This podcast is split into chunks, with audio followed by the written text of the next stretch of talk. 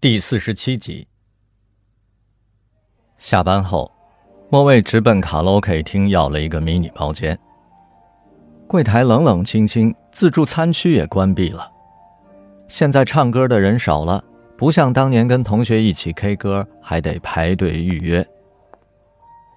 在昏暗的光线中，独自抱着一支麦克风，莫蔚真想痛哭一场。好久没唱歌了。仿佛过了一个世纪，事实上那也是上辈子的事儿了。没有音乐的人生如同行尸走肉，可他一直在逃避莫蔚的声音，逃避那种强烈的异己感。平时他连话都很少讲，怎么一时冲动报名去唱歌呢？那个瞬间，他忘记自己丢失了强大的躯体和金嗓子，如同折翼之鸟，妄图展翅高飞。山猫死了，可他的虚荣心还在作怪。他清唱了一首《弯弯的月亮》，探索这个全新的声带。肺活量小，音域也窄，而且他的嗓音天然有点沙哑，就像布满褶皱的丝巾，显得陈旧暗淡。想起山猫那清亮高亢的嗓音，以及大江大河般的气势。他恨不得砸烂屏幕。离比赛只有一个月了，这种状态上场真是丢人现眼。可是想起那些同事讥诮的眼神，他又不甘心放弃。他的手指茫然的在点歌页面上划来划去。这几天就要报参赛曲目，那些有挑战性的歌，他的嗓子基本上负荷不了。可是简单平缓的歌，肯定又没有竞争力。山猫的舅舅曾说过一句话：“有时简单就是最美的，画画如此，音乐也是如此。”当时，舅舅摘下一片榕树叶，横在嘴边吹了首小曲。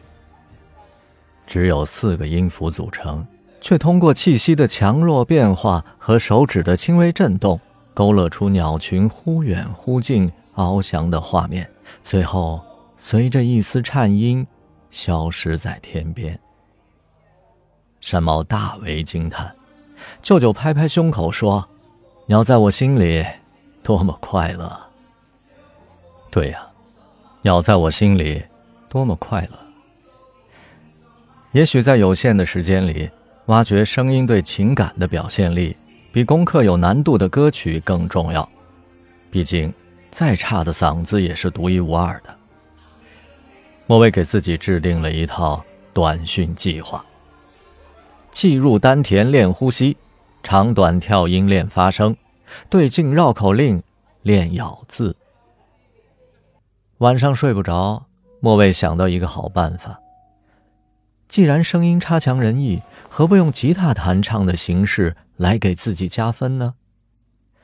嗯，首先要弄来一把好吉他。拿回山猫的吉他，他是没戏了。妈妈会跟他拼命的。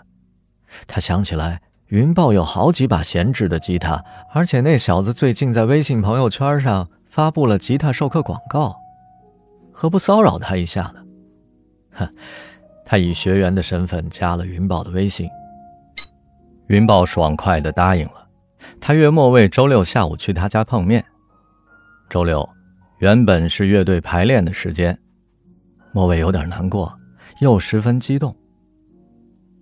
云豹怕他找不到路，特意到公交车站接他。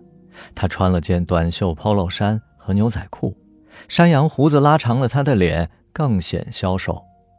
莫蔚假装对环境很陌生。为啥在这荒郊野外开课呀？一路走来，人越来越少，树越来越多，我担心要被绑架了。你属于绝对安全的类型，一节课我才挣百来块钱，到市区教课还不够交房租呢。走到院子门口，里面传来了凶悍的犬吠，莫蔚差点叫出“黑枪”两个字，得亏及时咬住了嘴唇。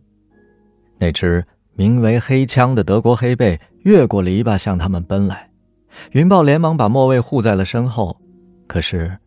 当黑枪与莫蔚对视的时候，他突然收住了声音，立直了矫健的身躯，两只前爪抱在胸前，仿佛被怔住了。也许，这小精灵能直视人的灵魂。莫伟上前摸他的脑袋，他顺从的卧在地上，眼里露出了一丝亲昵的哀怨。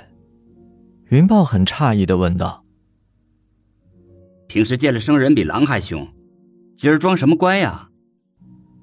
莫伟轻轻的托起他的下巴，爱抚他湿润的黑鼻子。黑枪伸出粉色的长舌头舔他的手心。莫伟热泪盈眶，心中默念。黑枪啊，只有你还认得我。